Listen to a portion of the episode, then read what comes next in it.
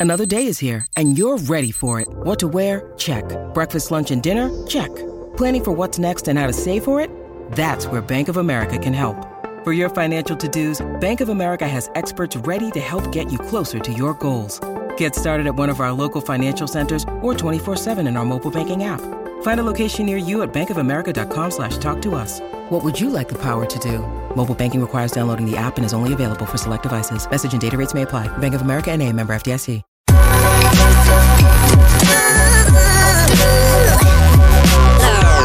The following is a presentation of the Belly Up Sports Media Network.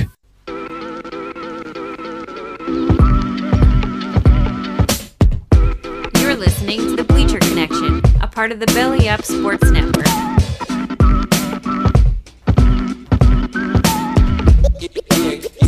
Here are your hosts, Ken and Trevor. Welcome to the show, everyone. Trevor, how are you doing today? Well, I just got some coffee that went down the wrong tube, I think, as we're recording here this morning. So, uh, Off to a banging apol- start. Yeah, off to a banging start here. Apologies if uh, my voice is a little uh, raspy to start. Um, Ken, I'm doing good. Doing good. Uh, daughter had her first uh, figure skating competition of the year last year in Red Deer. Braved the uh, very, very icy roads around uh, where I live. It was treacherous driving. Uh, we got absolutely hammered with a snowstorm on Friday uh, afternoon, and uh, yeah, it was it was a fun drive. But you know, it was awesome to get up there. My daughter loves figure skating. Get on the ice. She's kind of in her element, and it was really neat to see how much she progressed from last year to this year, and very, very impressed with her. Very happy. I know she she breathes, eats, lives figure skating, and it's it was just fun. It was really good. Nice, nice. Yourself, always good. yourself. Uh, it's been been a busy weekend. Uh, you know, did the old reg- semi regular chore things. Ran bottles back, bought food for the animals, and then came back and cleaned the basement, and reorganized that again to get things in and out of there and ready for the the baby, and then uh, did some painting where I needed to get some touch ups done, and then uh, surprised the wife. We got a, a decal for the baby's room. I, I bought it for Christmas as a as a Santa gift. She really wanted it, so a wall decal, and it's uh our our baby room is going to be Star Wars slash Harry Potter themed. So it's a it's a decal that combines the two, and I surprised her and had that up on the wall, and got the old happy tears when she walked into the room and saw it, and uh, so that was good. And yeah, after this, gonna do more more prep work and uh, more more things to do. I, I guess my biggest question is, what did you screw up on earlier in the week that caused you to do that? Uh, N- nothing. It's the uh, it's the realization that uh, our due date is. Just let me double check. That is uh, about seventy some odd, seventy three days. So it's the old uh, lots of lots of shit to do and diminishing time to do it in. So there's uh yeah the, the list of things that needs to get done is is still large, but made a list on Friday and so far in in one day managed to knock out everything but two things. So what's left is putting up a couple shelves, one in the the baby's room, one in the podcast room, because I'm going to be packing up all my sports memorabilia, repurposing that um, shelving unit. So I'm gonna put a shelf up in here that I can put some of my sports stuff up and still have it out. So well, as long as you're not putting a, uh change table on your podcast uh, computer right there in front of me, so I have to watch you change some shitty diapers while we're recording, then all's good. you never know. We'll see. Just make sure you get the hands up for the you know the, the protection of the, Yeah. the splash the splash zone we'll call it. yeah. Yeah, nothing like being on camera in the danger zone. Yeah, then, you know what? Next weekend, uh, we'll get to hang out and actually be together. So it's uh, having the, the baby shower, one of the baby showers next weekend. So good to see everyone and have some fun. yeah, very much looking forward to making it up to your neck of the woods next weekend.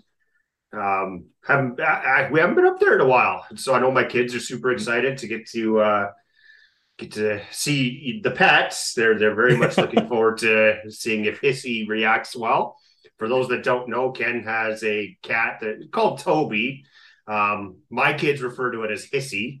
Uh, not exactly not exactly the friendliest of cats to uh, young kids. I'm very interested to see how that plays out with the baby coming in. I, I will say over the last you know six seven months he has really been super friendly super cuddly and like just literally wants to be either on my wife's belly like actually it was, it was funny she was on the couch earlier before we came up here to to record and uh toby was on her stomach and now it's kind of like every time i was talking to to the wife or to to the baby uh it was kicking and it actually like kicked toby off because he got he was laying right where it was kicking and he's like what the hell is this and went Toby's away, but... pre-planning his attack. He's yeah. he's, he's getting ready. yeah, he's he's actually really calmed down and been really really good. So we'll we'll see.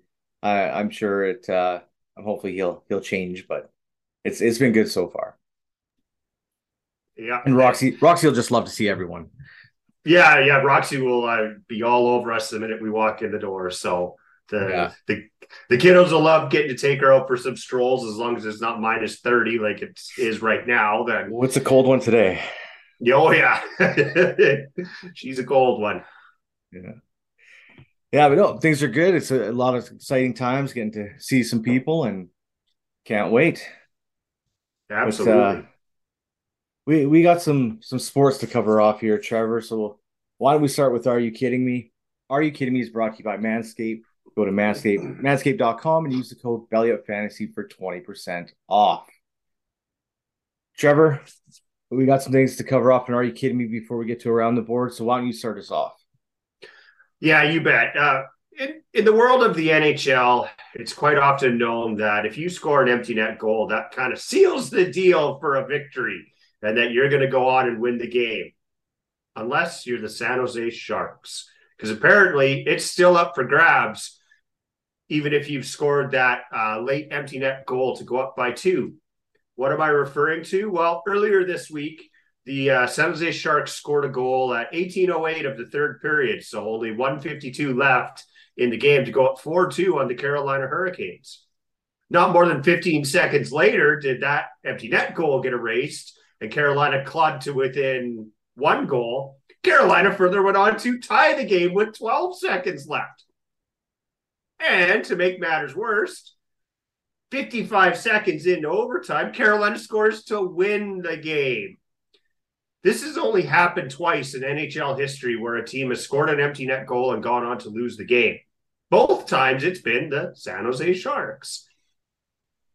Are you kidding me? How like how is this even possible? Like a two goal lead with a minute 37 seconds left pretty much in the span of two minutes and 32 seconds, San Jose gave up three goals to lose the game.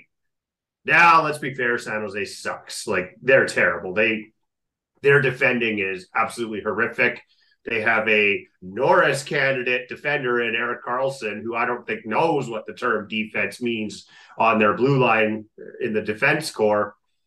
Are we really that surprised that it's the San Jose Sharks? I guess not, but normally when you score an empty net winning goal or an empty net goal, you typically go on to get the two points in that game.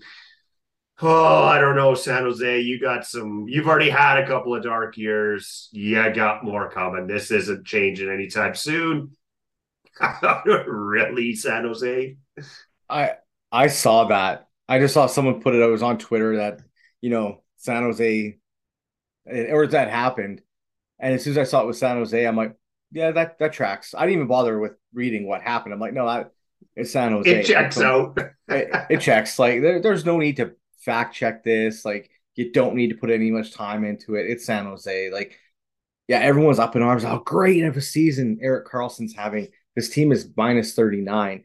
They blew it, as you just said, a two goal lead in uh, a minute 52 or whatever it was, and then to lose in overtime in the first minute. Yeah, I was not surprised by this. And and I mean, really, it, can you say you have a Norris candidate trophy when your team's 15, 25, 11, and you have a negative 39 goal differential? I don't think so. I don't care. Like, you're not making that team better. Like, I know they're individual awards, but how how that person affects the team should come into play as well, right? Like an MVP, sure, it could be Connor McDavid, but if the, the Edmonton Oilers are 25 points out of a playoff position, is he really an MVP? He's right, like yeah, he's a great player. And I'm, I'm going to take McDavid out of this. Eh, eh, take any situation, you know, Jim Jones on the, you know, Kalamazoo Wings. If you have 200 points and your team still dead last, are you really are you really moving the needle? No. So I think that when it comes to when you talk about those awards, there should be some factoring in of how the team is actually doing. If you're not moving the needle, who cares, right? Like, eh, that's it's tough. And the San Jose Sharks don't move any needles. You know, the only yeah, way that they're 20 points out of a playoff spot. It's lights out for them this season, but yeah, and next and I would assume next season as well. Like they might as well be mathematic mathematically eliminated for next season. I don't see this getting any better anytime soon. I just think it's crazy that twice within two, three years they've done this, giving Yeah. up, you know, it's just wow. Well, such a that- proud franchise. They were so good for so long. Never won anything though. Got to a one Stanley Cup final. Never won anything with that team. You know the Thornton Marleau Sharks. It's just fallen off a cliff, and uh, it's dark times in San Jose.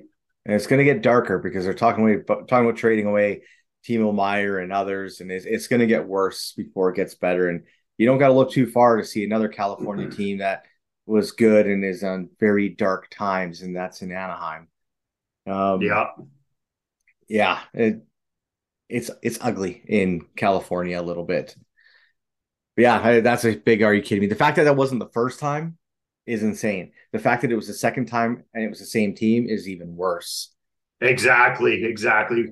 You, we can let it. We can let it ride once. It happens, I guess. It well, it doesn't, but it, Yeah, I could see how it could happen. But to the same team twice, I are you kidding me? I had to. I couldn't. I couldn't fact pass up this chance. you look at how long the NHL's been around, and you look at how long the pulling of the goalies happened, and the fact it's only happened twice, it shouldn't happen at all, right? Like, it, play some defense, guys. Like, it, it's it shouldn't be that hard, but apparently it is. Um, yeah, it- it's just crazy. Whichever, I'm, I'm going to move us in a different direction, and I'm going to take us to the hardwood here. And there was a game not too long ago, a home game for the Lakers versus my Memphis Grizzlies, and it didn't end well for the the Grizzlies. My Grizzlies, it uh, managed to lose by I think one point, uh, thanks to a missed Dillon Brooks second free throw, could have tied it, and then ended up uh, losing by one because there was like 1.3 seconds left on the clock, and just poor timing at the end. But what really grabbed national attention outside of being a game in LA is that at halftime, Dillon Brooks kind of got into it with Shannon Sharpe, who was sitting courtside. And it, it took security to hold Shannon Sharpe back. It took a lot of people to hold Steven Adams back of the uh, of the Grizzlies. And I'm pretty sure if that man wants to get to someone, you're going to need more than 15 people to stop him because it was real cute. The, the little guy trying to stop Steven Adams. And I think Steven Adams just letting him have that win. Um, but it all came because I think Shannon Sharpe was jaw jacking at Dillon Brooks, and Dillon Brooks gave it back. And we all know that Shannon Sharpe was one of the best trash talkers in his day, still is in in football. He he could talk with the best of them, and it, it happens. You get that back and forth, and I think that's part part of the allure of the NBA. But I also think it's a problem with the fans being that close right there. It's great, but you do get these problems. And it calmed down and everything. I mean, even Ja Morant's dad, who is like a usher doppelganger, um, got into it with Shannon Sharpe and they hugged it out later on and everything was cool. But what, I'm going to say, are you kidding me on this is one with the NBA and how you have your fans right on top of the players because you can get these problems. You can get someone who gets a little butt hurt over a comment thrown their way if they're you know, trash talking a player and the player gives it back. But also, how did Shannon Sharpe stay in the game outside of being friends with the Buss family who owns the team? How did he stay there after engaging with the player, but also being on the court? He stepped onto the court. Yes, play was stopped. It was halftime, almost halftime, whatever. But he entered the field to play as a civilian, not a Laker employee, not as uh, crypto.com, whatever health center it's called now, employee, but as a fan. Now, I give Shannon Sharpe credit. He went on his show the next day and, and apologized for his actions and apologize to everyone and how it all went down. And, you know, everything was good after. But just to me, and, and I think even Dillon Brooks called it out too, is like, how is he still at the game? Any other fan is getting kicked out. So to the Lakers, to crypto.com, like, are you kidding me? How does he stay? Because like you're setting a precedent now that other fans see that hey, I can talk shit, I can get on the court. LeBron's kicked fans out, and I know LeBron got fans kicked out for the right reason because they said some pretty nasty things about his son that I'm not going to repeat because you don't wish that on someone's kids. And he had them kicked out, rightfully so. But that's part of the thing is you have your fans right there.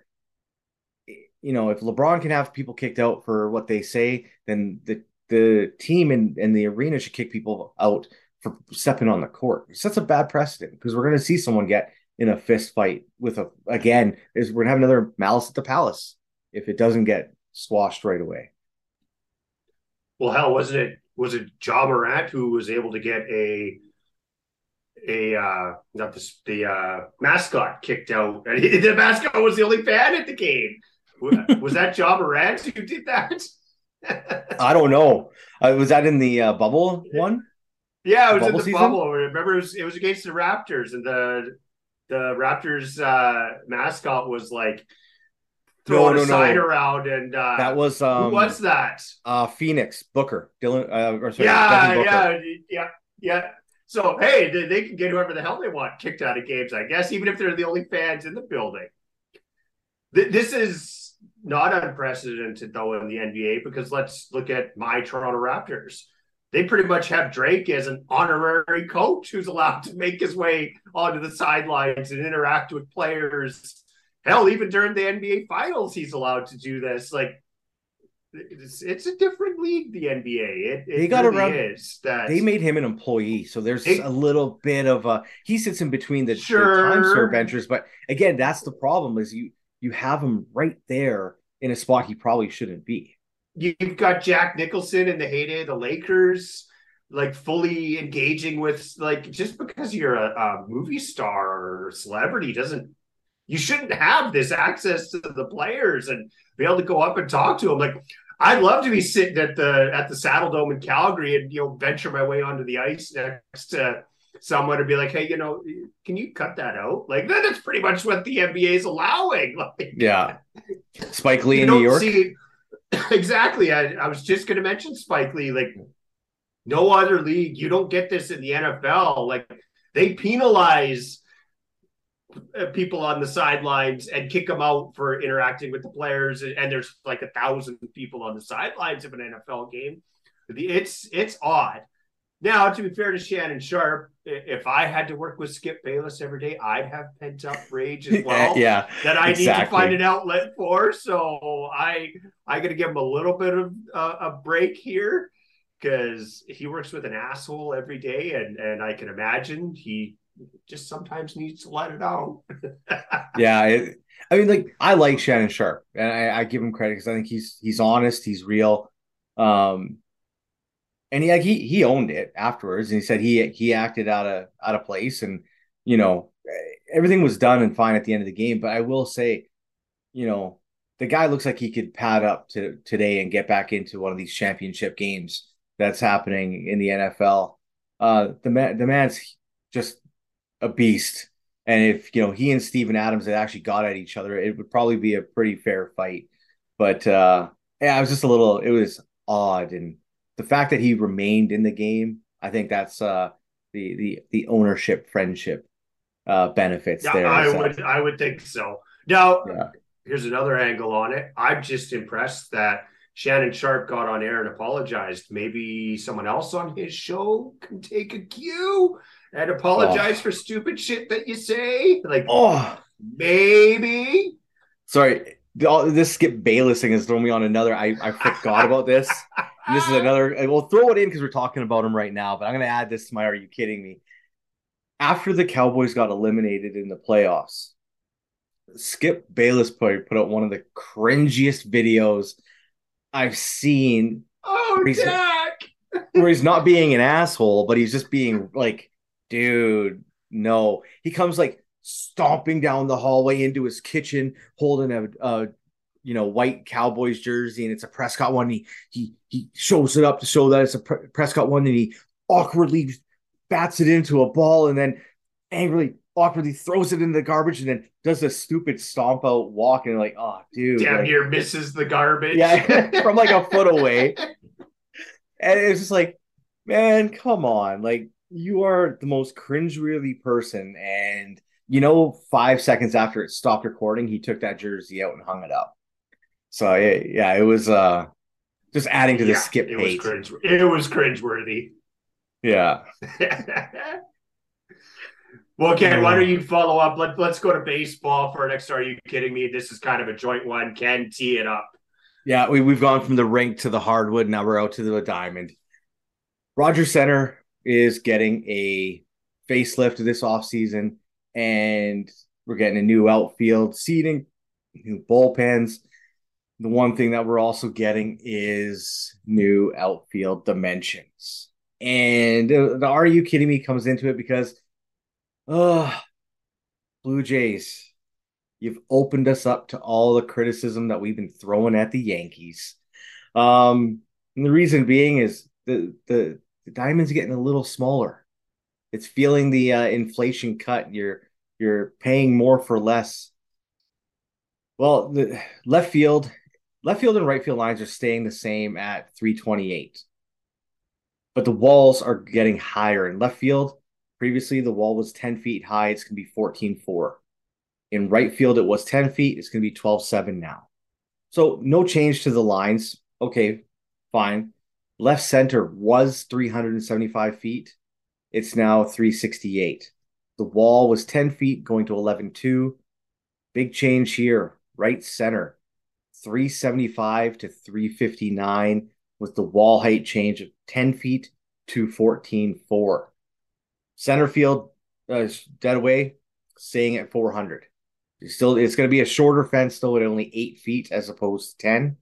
So don't have, you know, maybe if you can hit a 410 foot line drive, you got a better chance to go straight away center. But the dimensions are changing, and I just don't want to hear it from the Yankee fans because, yeah, their, their right field porch is a little different than ours, but man, do we crap on Yankee Stadium for being a little league ballpark, and now we've shortened ours up ourselves. Well, let, let's let's put this into perspective, though. Yankee Stadium, what's that? One ninety nine down the line with a two foot wall. Like it's not quite that bad, but no, it, it's what three three eighteen down the line, and, and the wall's like six feet. Like Rogers Center is at least, you know, 328 with a 12 foot wall. So it's that's significant. And then, you know, heading out into kind of the right center, uh, Yankee Stadium, it stays pretty shallow for quite a while with that very low fence. At least they're jacking up the height of the fence. So that's going to cut down on some of the routine fly ball home runs that we see in Yankee Stadium. So I don't think it's quite that but it's still pretty bad.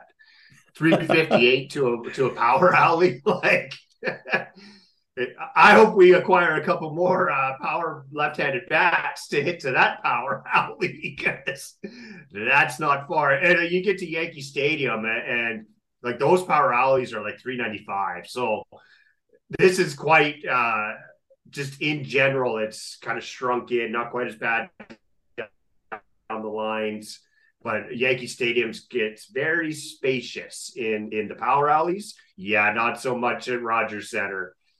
So here's another angle on this that I'm going to take. Two of your franchise cornerstones are due for hopeful long-term extensions here very soon. Uh, Bo Bichette and Vlad Guerrero Jr. Yeah, maybe you should have pushed the walls out a little bit for the next couple of seasons. You know, let's deflate their home run and RBI totals. Let's get them signed long term and then pull the walls in. Like you're looking, it, it, Vlad hits rockets to right center all the time.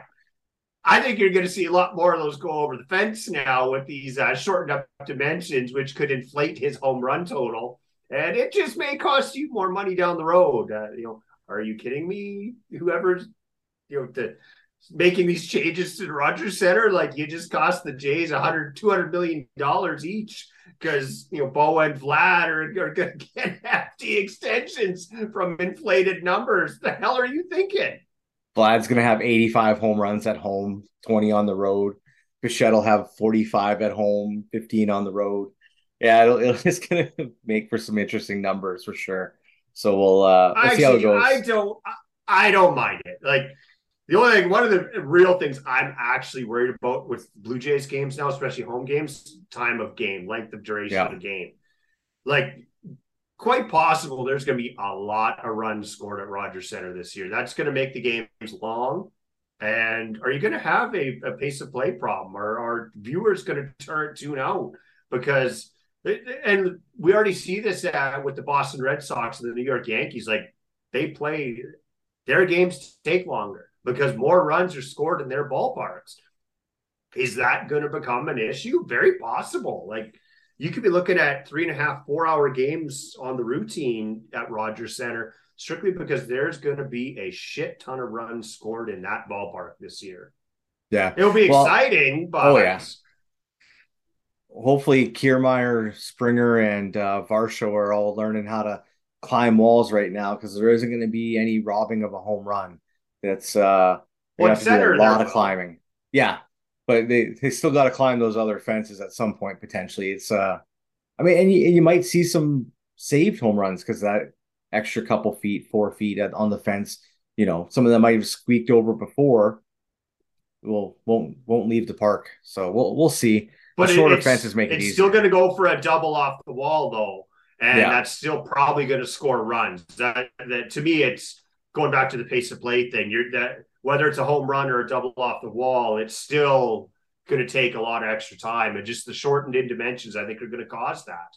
Oh yeah, it'll be interesting. I, I'm really interested to see the final renovation, how it all looks, and hopefully one day get out there to uh, see some games. Yeah, I'm hoping to get to see it in person next year. I've, I've actually never been to Rogers Center as it currently resided up until this off season. So I'm very excited to see what it looks like. I'm not going to have a basis for comparison other than what I saw on TV, but definitely excited to get out there for a ball game this summer. They are fun, that's for sure. Been to a few myself, yeah, but love going to live, love live baseball, just love it. Yeah. Well, that's our Are You Kidding Me for the week. You know, let us what you know. Let, uh, well, let me try that. Try that again. Let us know what you think. wow. Not enough coffee today, man. Let us know what you think. Uh, Trevor's at the BleacherCon one. I'm at the BleacherCon two on Twitter. Uh, the Sharks really that bad? The answer is yes. Uh, what yes. do you think about the the fans being on top of the players in the NBA? And is the new dimensions going to be a problem for the Jays and possibly fans? Let us know. But Trevor, we're gonna go around the boards here we're coming up on the All Star break, so it's time to look at some some of the stories around the league and also how bad have some, some of our predictions been lately or from the beginning of the season. So why don't you why don't you start us off with uh, where you want to go with this? Well, as you just mentioned, it's it's the All Star break in the NHL, kind of the unofficial halfway point, though we're more than halfway through the season it's kind of a reflection point where a lot of teams can kind of look at what are we, who are we, are we contenders, are we pretenders? So that's kind of the whole purpose of this. Ken and I just want to talk about some of the storylines around the NHL, who's disappointed, who hasn't, and where do I want to start? I'm going to start with my local team. And this has got to be one of the biggest disappointments in the NHL, and that's got to be Jonathan Huberdeau. I haven't minded the way he's played, his production is way, way, way down this year. Coming off Florida last year, he was a 30 goal scorer, 115 point player. With the Calgary Flames this year, he's going to be a 20 goal scorer, 60 to 70 point producer. Now, to be fair, in the last 20 ish games, he's been closer to an 80 point producer, but that's still significantly down. And it's hurting the Calgary Flames. I don't think it's to their detriment. Like, I still think this could be a playoff team. But Jonathan Huberdeau has definitely got to be one of the biggest disappointments. The the flashiness isn't there that you know we expected to see. And to be fair, the quality of player he's playing with may not have been as high as you know he's not getting to play with Barkov. You know he's been playing with Kadri, who's a good player, but he's not offensively dynamic. And he spent time with like uh, rotating wingers you know, including Milan Lucic, who seemed to have got some of the most production out of him, weirdly enough. I I have seen flashes of, of him becoming better, which I'm very optimistic. I'm actually really looking forward to what I see in the 2023-2024 Flames with Jonathan Huberdeau. It might just take a season to get used to it, but as of right now, definitely one of the biggest disappointments. Well, and here's looking at the last five, where you had three games against three good teams and two games against two very bad teams. And we won all the good teams and you got shit kicked by Chicago and lost an OT to Columbus or no, sorry, you beat Columbus in overtime. But yeah, here's Huberdeau's numbers in those games. Two points, both goals. Minus one three. empty netter. I didn't. Yeah, that's it makes it even worse. It's really one goal. They count that. You know, I mean, just no impact. No power play goals. No shorthanded goals. His shot total in a game was never more than four, and he's averaging 16 minutes a game. At this point in the season, I'm in agreement with you that it is disappointing because he was that player in Florida for so long. The question then comes is is this what Jonathan Huberdeau is without Barkov and the others that he had in Florida? And can he get there?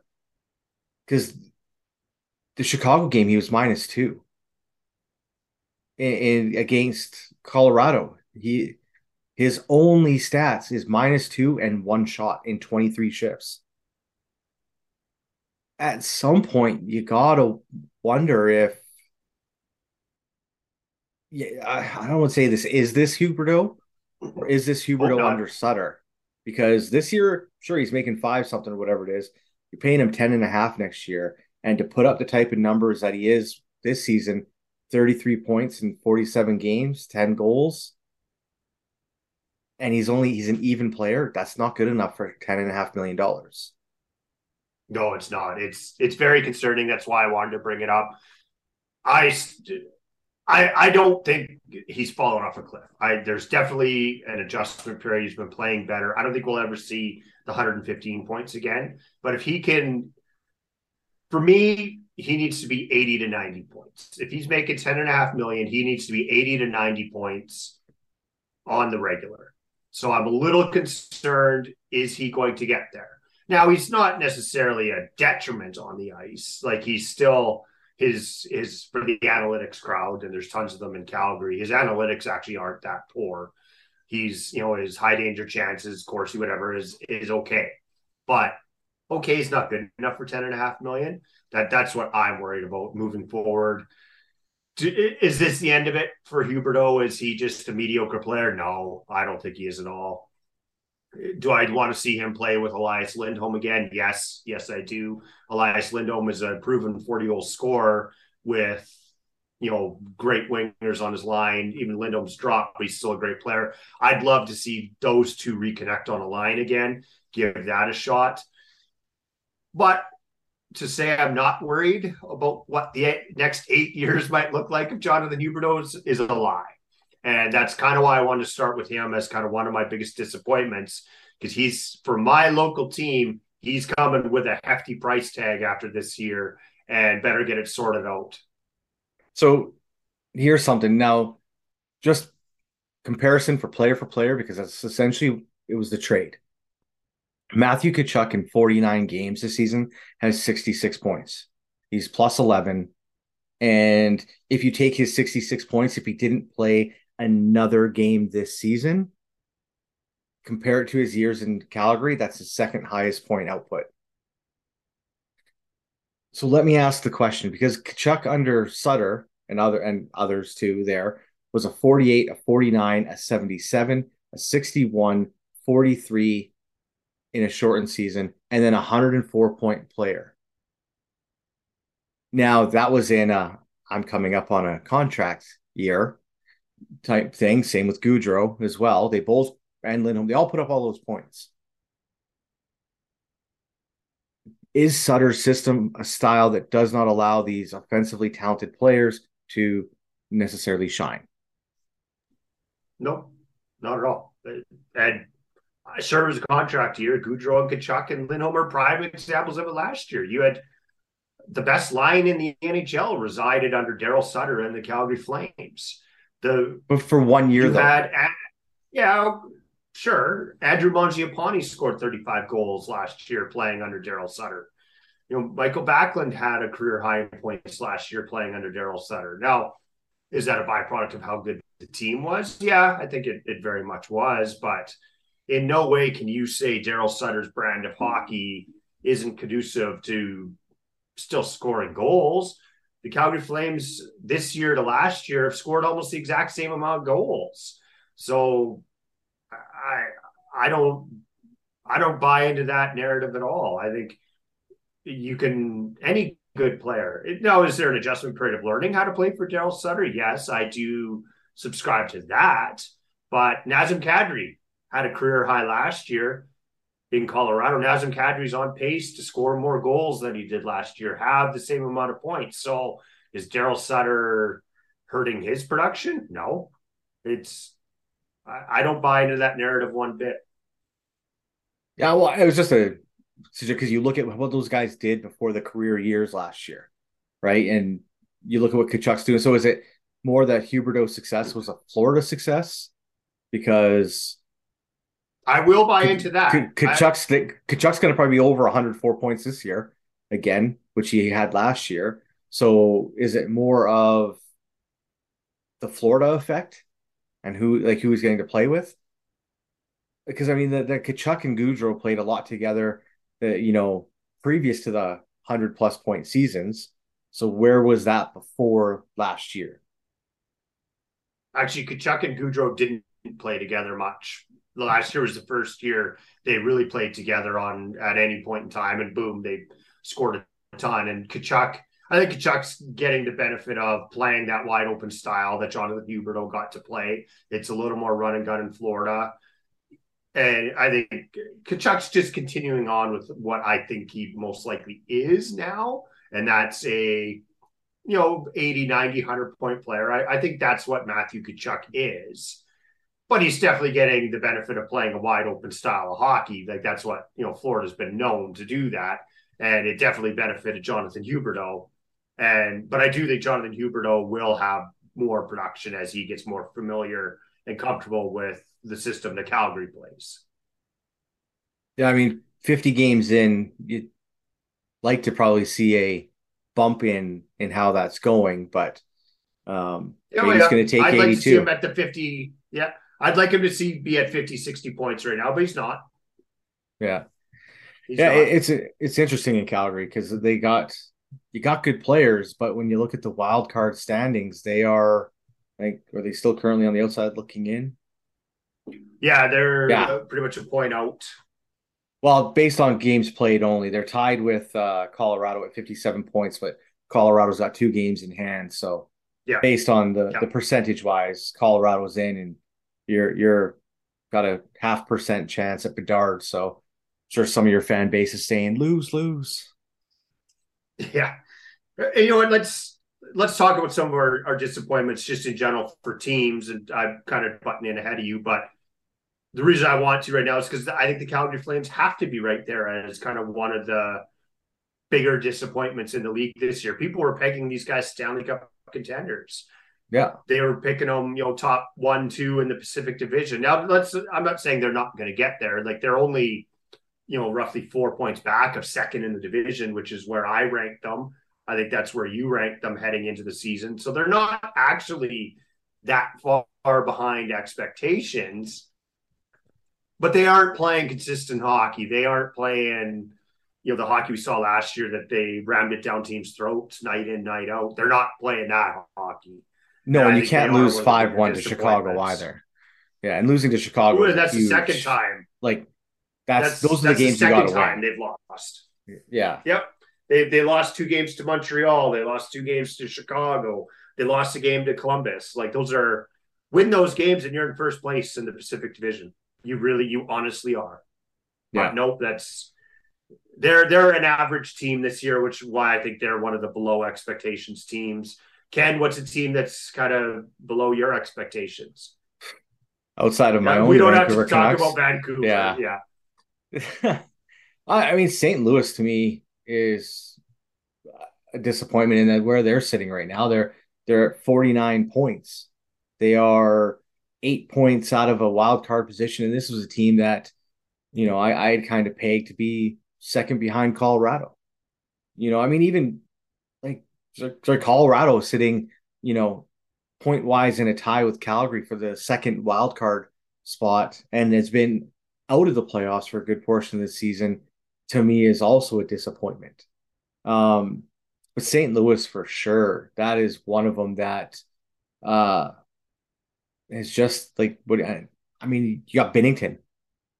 And that's it. Like, you know, after if he's not going, then it, it's not going to be good. And it's not been good for them. So it uh St. Louis has definitely been a disappointment. Um Ottawa for sure. Ottawa's been uh, real bad. Honestly, I had them kind of thinking they'd be pushing for a potential playoff spot, and uh, it's just not happening. So, Ottawa to me is probably one of the bigger ones, especially out out east. That you know we were kind of talking beforehand with with Florida, and you brought up Claude Giroux. Like that's a that was the guy that was brought in to bring in leadership and help get these guys take the next step. And it's just not happening. So see, I, I don't I don't find Ottawa that big of a disappointment. Like they do play in the toughest division in hockey and they're 500 in that division, but they haven't taken a step forward. Like let's let's be honest, they're still they're eight points out of a playoff spot with about six teams they have to jump to get there. They're not making the playoffs. I mentioned to you off air that I thought Giroux was a bit of a disappointment. Production wise, he's still a point he's he's a point of game player, but he hasn't provided that leadership to put them over the top, or maybe not even put them over the top, make them you know get them closer to the playoffs. Like let's look at Buffalo. Buffalo, as of right now, is one point out of a playoff spot. Ottawa should maybe be there. Like I think talent wise, Ottawa probably has more talent than Buffalo but Buffalo seems to be uh, taking that step forward this year.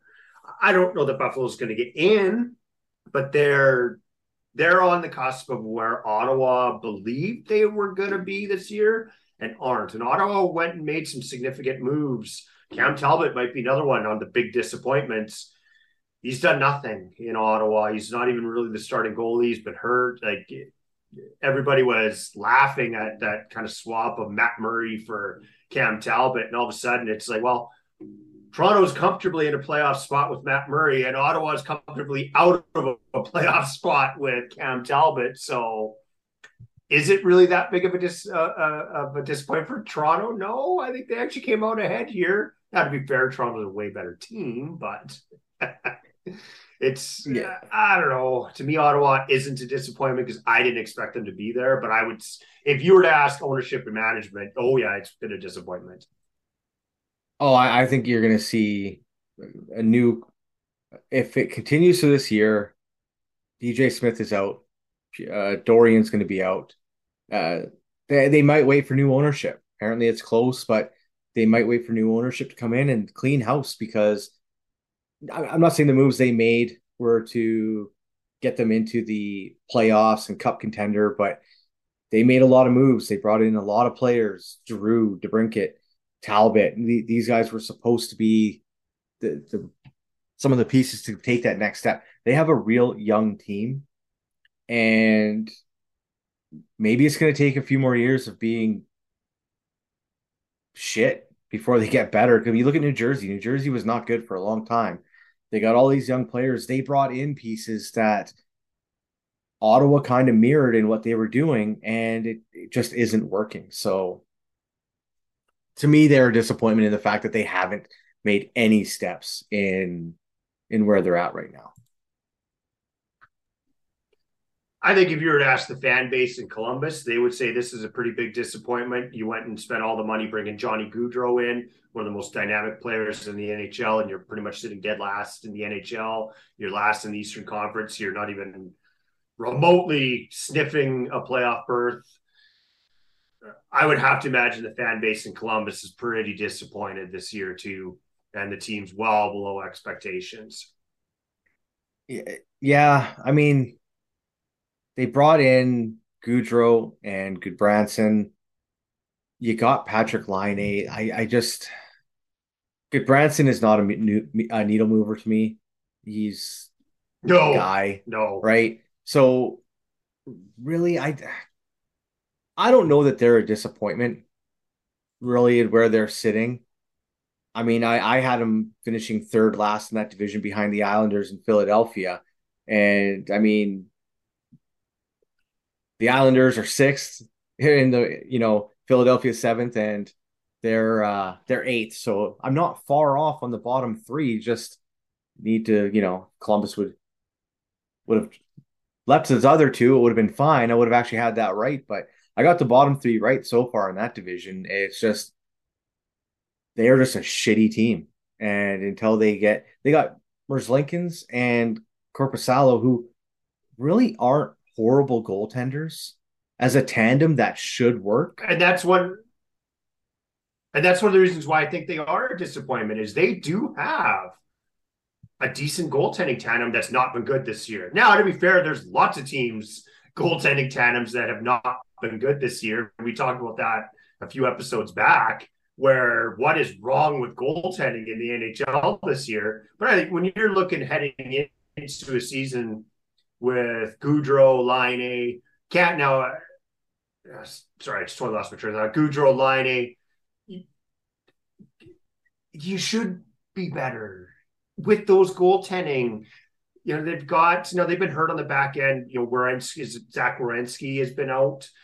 That's not helping the situation. Sorry, I was going to say Cam Atkinson when I meant to say Zach Werenski. I had to get a retrain the thoughts there but they still should be better. They really should with those two in net. And they're a long ways. Now they're a Connor Bedard from potentially turning it around. And, you know, I'll tell you right now, Gaudreau and Bedard on the same line would be quite uh, intriguing. But I just feel like Columbus should have been better. And they've, in my opinion, actually taken a step back. So here's a stat for you. How this is we'll play a little um trivia. How many players on the Columbus Blue Jackets have a plus rate rating? Oh, maybe three, maybe four. Well, you're wrong. Not a single one of them. Not a single player in on that team has a plus rating. Uh, guys who've played six games, like Justin Danforth, six games minus three. Like none of these guys. Zach Werenski, 13 games, minus six. You know, Johnny Hockey, minus 17. Laine, minus 11. Gaudreau has 48 points to Laine and Laine 30. And yet they're like, it's just horrible. Um, well, Kent Johnson Johnny is was minus five. 60 in Calgary last year. Yeah, like Gaudreau is 77 difference than where he finished last year in Calgary to this year in Columbus. Yeah. Like that's that's mind boggling. Merzlikins goals against is 4.42, Korpisalo 3.32. You know, bad. Eight, eight and nine for Korpisalo, five and 14 for Merzlikins. This It's- team is those just guys should have been good. That's I can't. I can't figure that out. Yeah, Like, like their goaltending shouldn't be this bad. yeah, it, it's mind-boggling, but there's a really bad team.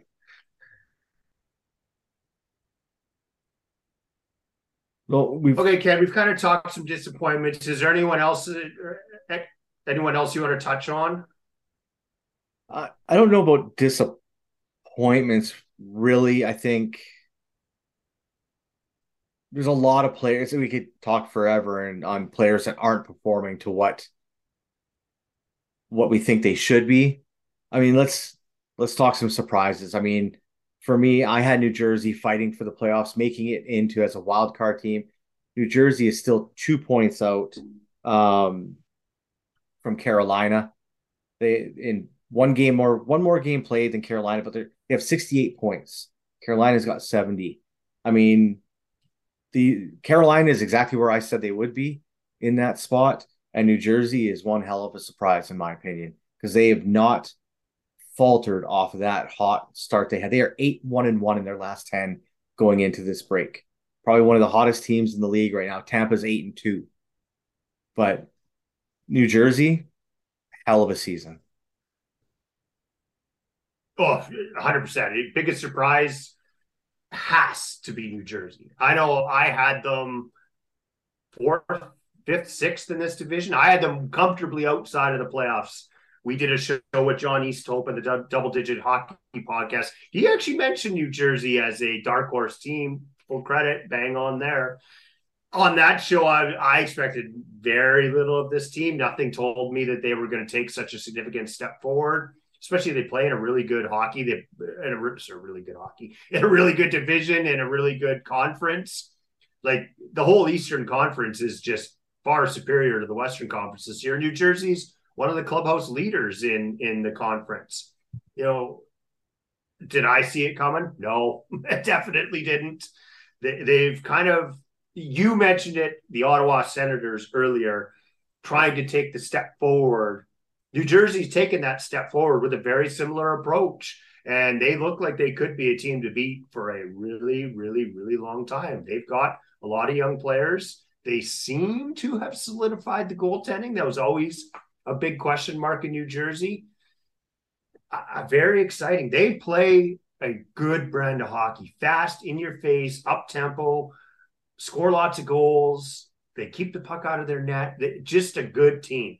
Uh, bang on. New Jersey is probably the biggest surprise. The only other surprise I might put ahead of them, and not the fact that they're a good team, just how good they are, the Boston Bruins.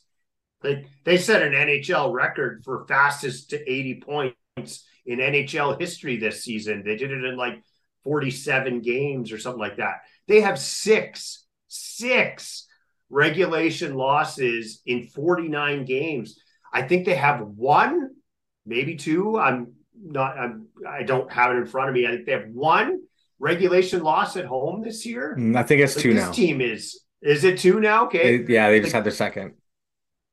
this team has it all. I said it heading into the year. I thought they were going to be good. I think I had them second in the division, kind of on their last hurrah. Same. Oh, they're they're smoking it this year, dude. This team is. I don't know who's going to take them out in the playoffs. Now, to be fair, they have to come out of a ridiculously hard division. Like they could get the Florida Panthers in round one and then be rewarded with the Tampa Bay Lightning in round two. Like, have fun. But at this point in time, honestly, do you see either Tampa Bay or Florida beating Boston? I don't know that anybody is going to beat them. Like, Father I time, really want to see Boston, Carolina. Father Time might beat them. I really want to see Boston, Carolina in the Eastern Conference Finals because that would be uh, exciting. You know, it'd be very low scoring. They both know how to button it down, but I think it would be high octane, high tempo. smash mouth in your face. Uh, I want to see Carolina and Boston in the Eastern Conference Finals.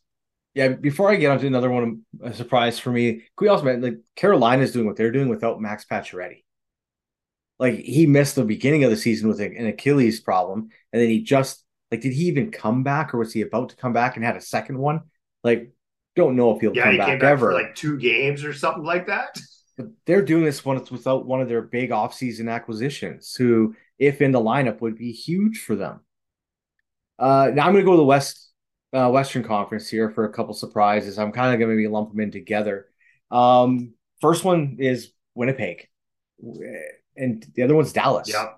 One and two. Dallas is first. Winnipeg second. go behind three points. To me, Winnipeg was such a shit show in the offseason with how everything went down and they they were not good last year. They had some what you could look at be like real problems in the locker room potentially. And they're sitting three points out of first with 31 wins, 19 losses, and only one overtime loss. Like that's huge. Like they're and then Dallas didn't have Jason Robertson to start the season. And that guy talk about surprise. Like, look what he's doing. He's having a hell of a season. Um, and Jake It's con- Jake Oettinger's continued being a, a top flight goaltender for him, and they are they're doing really well right now. So it, it's it's crazy that those two teams. I had them both missing the playoffs. I only had Winnipeg in sixth because Arizona and Chicago were in the same division. So it's uh it was just it was one of those like, well, I don't think they're going to be as bad as Arizona or, or you know Chicago, so I'll put them in that position. But uh, um, yeah, I'm surprised with what Dallas and Winnipeg are. I am too, actually. I uh, I had I had Dallas making the playoffs. I think I had them third in that division, kind of straddling with Nashville and and kind of fighting for that last spot. I thought Dallas was they were a playoff team last year, playoff team the year before. that they were going to carry forward. I didn't expect them to be first in that division. Now, to be fair, we also didn't expect Colorado to have all the injuries and be a playoff bubble team. But it, there's no scenario where Colorado doesn't make the playoffs, in my opinion. Like they're going to be there. They're starting to get healthy. I just don't see how they're not. Winnipeg, 100% is is a surprise. And lo and behold, one of the teams not having issues with goaltending this year is the Winnipeg Jets, as Connor Hellebuyck has returned to form, and ta-da, they're comfortably in a playoff spot. Like there, there's no that correlation between the teams that are actually getting okay goaltending and being in a playoff spot is funny how that works, except for Seattle. Like the, we want to talk surprises. Let's let's talk the Seattle Kraken. Like they might win this bloody division. We talked about them two weeks ago, and I said book it. They're making the playoffs, and nothing they've done since tells me otherwise, other than losing to the Calgary Flames. Woo, woo. But this Who team's lost? Who lost to. Chicago the night before? Yeah, Yeah. exactly. exactly. Like the odd thing about Seattle though is they don't have any high end scorers. Like I think their highest point producer is like 81st in the NHL. Their goaltending is like both their guys are above three goals against average and sub 900 save percentage, yet they're fighting for a division title. Like, what the hell is going on in Seattle this year? This is obscure. Now, here's how they're doing it, folks they lead the NHL in 20 point players. And that might not seem like a lot. They have 14 of them. And thank you, Sportsnet, for that stat.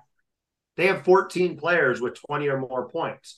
So what they are getting, and they're the third highest scoring team in the league, I believe. What they are getting is balanced production up and down the line, lines one through four, pairings, you know, first, second, third, D pair. They're getting balanced, consistent production. That's why they're where they are.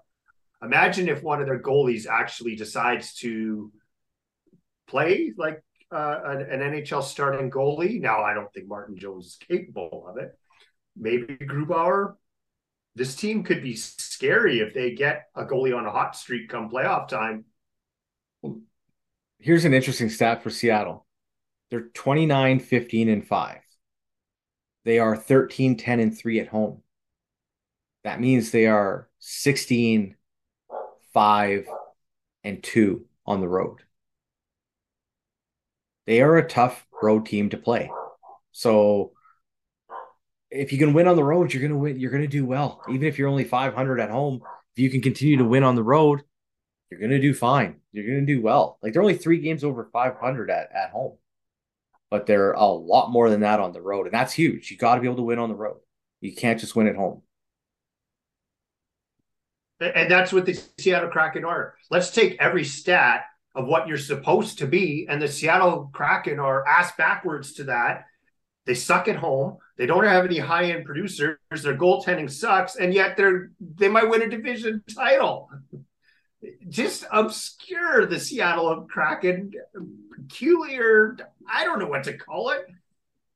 They go against the conventional norm of every single thing that makes an NHL hockey team and they win. it's well, just odd. Bizarre is the word I'm looking for. Let's take a look at one team because we haven't really touched on the Oilers. And I know we like to crap on them right now. They're the first wild key, wild card team right now, and really they're only three points out of first. But they're three points out of first, and they're a wild card team with two of the top players in the NHL, and one that's probably best player in the world. But what they lack is what the Seattle Kraken have, and that's depth scoring. What you said, 14 players that are 20 plus or 20 point players. It, you're looking at the at the Oilers. McDavid has 92 points already. Draisaitl 76, Hyman Nuge both have 60. And after you hit, so Barrie's got 34, Nurse 25, and then you hit 18, 15, 14, 13. That like that's it. You got all your production from a handful of guys. If they had that depth scoring like other teams, they'd be running away with it. Like you got to look at how are you not in first place when you after 50 games have a player with 92 points, a player with 76 points, and two players with 60. And yet you're only 3 points clear of being out of the playoffs to me, that's mind boggling. I'm going to give, I'm going to cut the Oilers a little bit of slack here. They're playing good hockey and have been for the better part of six weeks now. They're, they've won, they've had gotten points in nine of their last 10 games. They were, I'm going to say a month ago, you know, 10, 12 points out of first place. They're what, three points out of first place. The Oilers are trending in the right direction right now. Are they going to continue on it for the next 30, 35 games of the regular season? Who knows? Jack Campbell's been playing a little bit better in the last couple of weeks, uh, you know, six weeks, which kind of coincides with them starting to play better. But to, to me, some of those games were against the really bad teams, though. Like to me, but you still you have to play every team in the league. Yeah. It doesn't matter. It doesn't matter. The, the Calgary Flames lost 5-1 to Chicago. Edmonton beat them 7-3. It doesn't matter. You get to no, play every, every team. No, that's true. But everyone was saying, "Oh, Campbell's back after playing Anaheim and San Jose and those games." It's like those are those were should have been gimme games that you shouldn't be using those as a stepping stone for him being back. And I'm not trying to say the Oilers aren't playing well, but just with what they have in some of their production, how are they not leading this division by so much more? Like, how are they not first and already running away with it. They they keep talking about. I've seen some of the last few Oiler games where they're talking pre about they're having that second half resurgence again. Well, why do they always need a second half resurgence to try and hammer it home and get in? Yeah, they they've been notoriously slow starters. Even in games, they're slow starters but I think when all's said and done at the end of the season, I'm pretty sure the Oilers are going to win this division. They're only three points back. Uh, they're trending in the right direction. McDavid's on even another level this this season. Like I was actually going to bring him up before you brought up the Oilers, and I was going to uh, painfully give the guy some love. McDavid's on a whole other level this year, even for Connor McDavid standards. He's, you know, got 90, 92 points in 50 games. That extrapolates out to close to 160 points over the season. He's like, he's just leading in every offensive category. Normally it's Draisaitl's right there and they're very close. Not this year. McDavid's like 15 points ahead of of Leon Draisaitl in points this year. He's got 41 goals. Like he's he's he's he might get to 70 goals this season. Like this is just another level for Connor McDavid. Yeah, plus four. Like that, it's a bit of a warning sign to me right there. Yep. Yeah, that's you're I was 92, 92 points in 50 games and get your plus four. you've been I- I on the think ice for the 88. Twitter term for the, yeah, the, the Twitter term is power play merchants for the Edmonton Oilers. They very much are, but hey, special teams is a critical part of the game. But if the Calgary Flames had a good power play, we'd be in first place. But our power play sucks ass. Connor McDavid, though, like this is unbelievable what he's doing this year. We saw it, it started in the playoffs last year, and it's just continued forward. I guess my question is is this the best Connor McDavid's ever going to be? Or do you think there's even another level? Like players typically hit their peak in, you know, 28, 29. McDavid's only 26. Like, is there another level that this guy can get to? Because I sure as the hell hope not. I'm sick and tired Yeah. of watching him. The highlights of Connor McDavid and ah, who cares? Makes me want to vomit. But Well, he can hit that other level when they realign the division. good.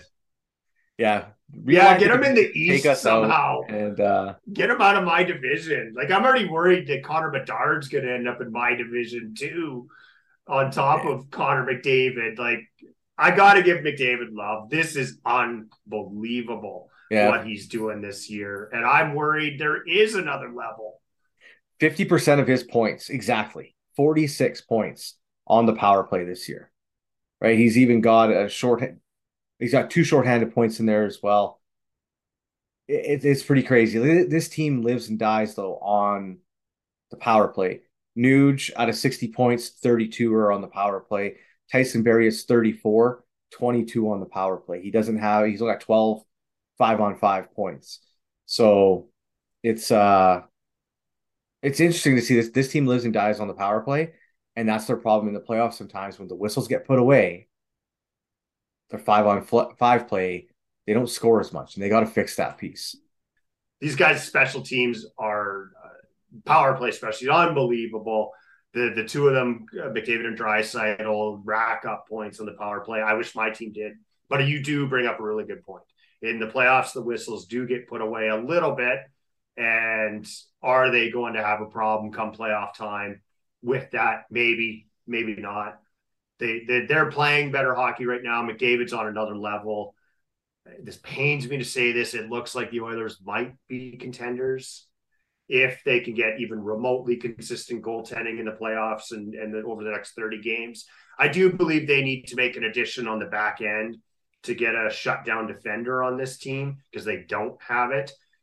But they, it sounds like they're going to be all in at the trade deadline and maybe try to make a significant acquisition. If they do, I get ah, this team ah, might be a contender.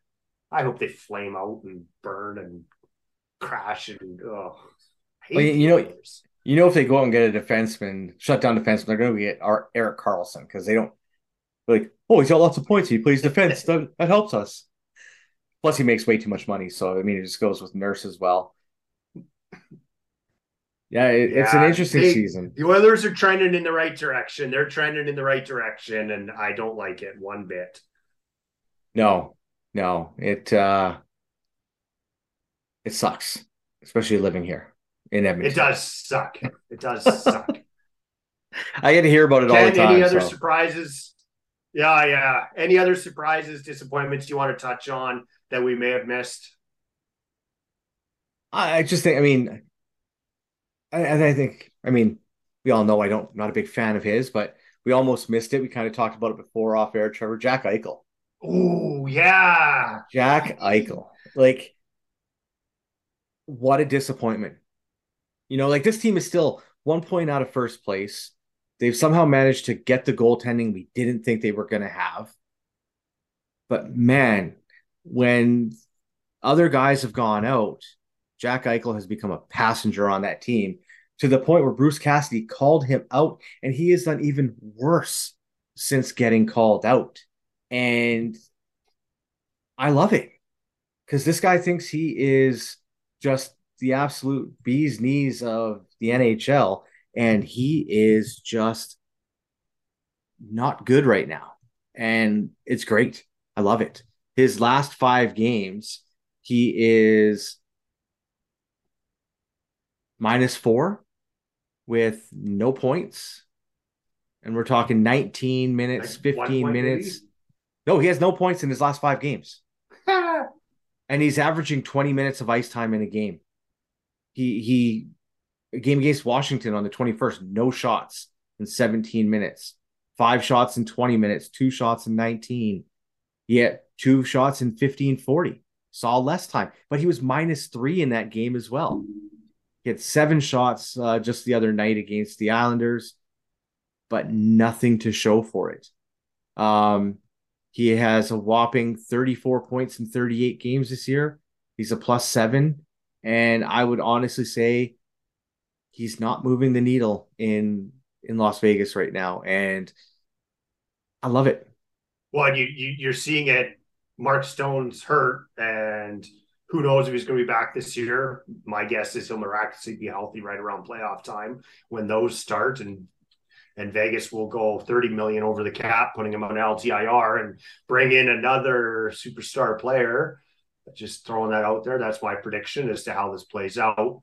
Now, Mark Stone is even close to 100%, which is a big if right now. Like that's this guy just can't stay healthy. But since Mark Stone's gone out, Jack Eichel has kind of fallen off a cliff. Like, go figure.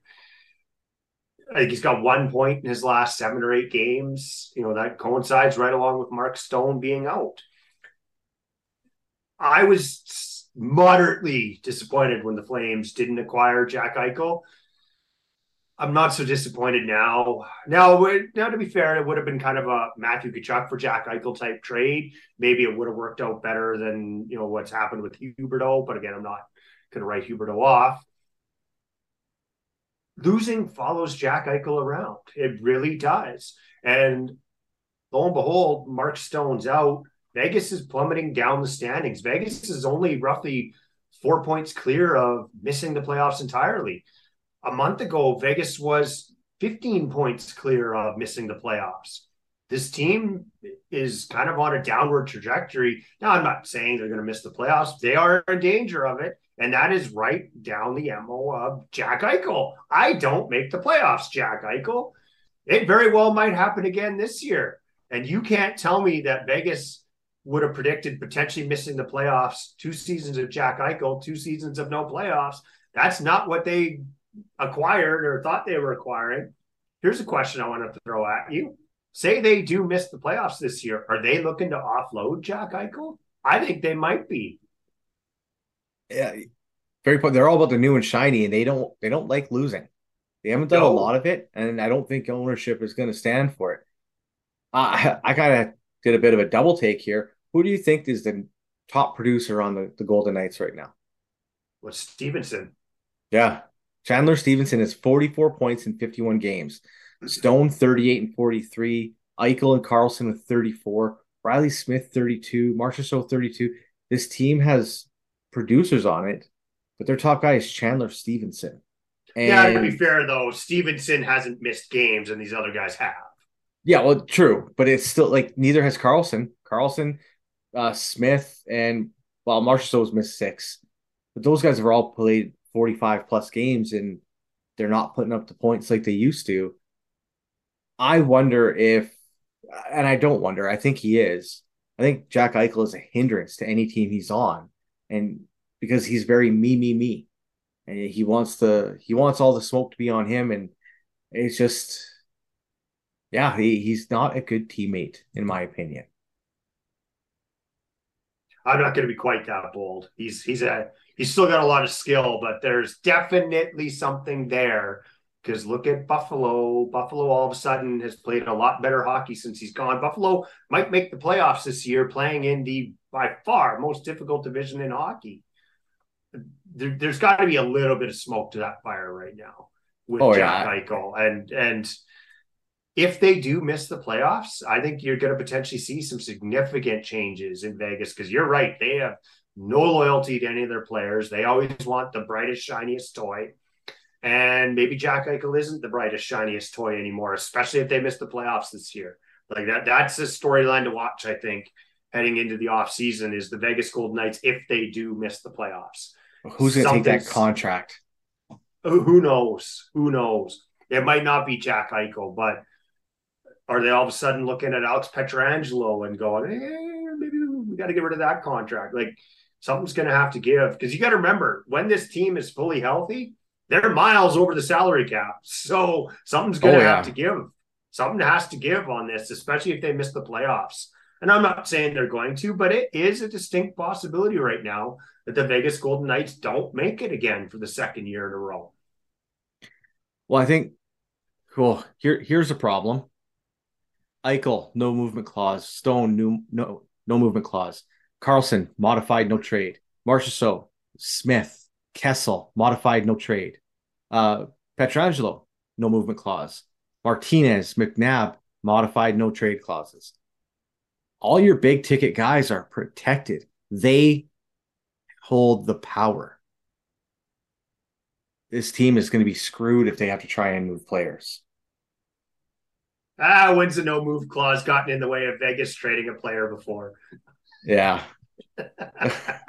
well, they actually got called on it the last season, so dad not. But exactly. It, it's, it's crazy. Um, how how many players have clauses that are going to keep them there? Like they're they're going to be in a lot. Their cap hit as of today is ninety six million dollars. Their projected LTIR use is 13.8. And that good could go we, up with Mark Stone. Good thing we have a salary cap, right? Like, what the hell's the point? It's uh so glad we lost a couple seasons over that. Not that one. Yeah, bitter. exactly. yeah, there, there's been a lot of surprises so far this year, Trev, and definitely a lot of disappointments. And we get to watch two of those disappointments for 82 games this year. And yes, I don't think it's going to get really much better for my team. Hopefully it does. I mean, I am not all, you know, as some fans want team tank for Bedard. Um, if you think an unproven 18 year old is going to save your franchise and make them cup contenders in a overnight, good luck. But, uh, it's a hell of a building block, though. It, it is, um, but we've also seen how those building blocks can take a long time to to produce success. So uh, McDavid still has no rings, neither does Eichel, and those were two massive building blocks that uh, those guys were supposed to be. Auston Matthews doesn't have any rings either, so doesn't always work out that it you eventually get success. So it's interesting times. We're coming up also on the trade deadline and little over a month and a bit. So we got that to to get ready for and watch teams get dismantled and the strong get stronger. But that's our uh, around the boards for this week. Let us know what you think. What do you guys think is the biggest disappointment and biggest surprise so far this season? Hit us up on uh, Twitter. Trevor's at the BleacherCon1. I'm at the BleacherCon2. That's our show for this week. Don't forget to check out Belly Up Sports online, bellyupsports.com. Check out all the podcasts and all the articles on all the different sports of the world. That's our show for this week. I want to thank everyone for tuning in. We'll talk to you soon. Thank you, everyone.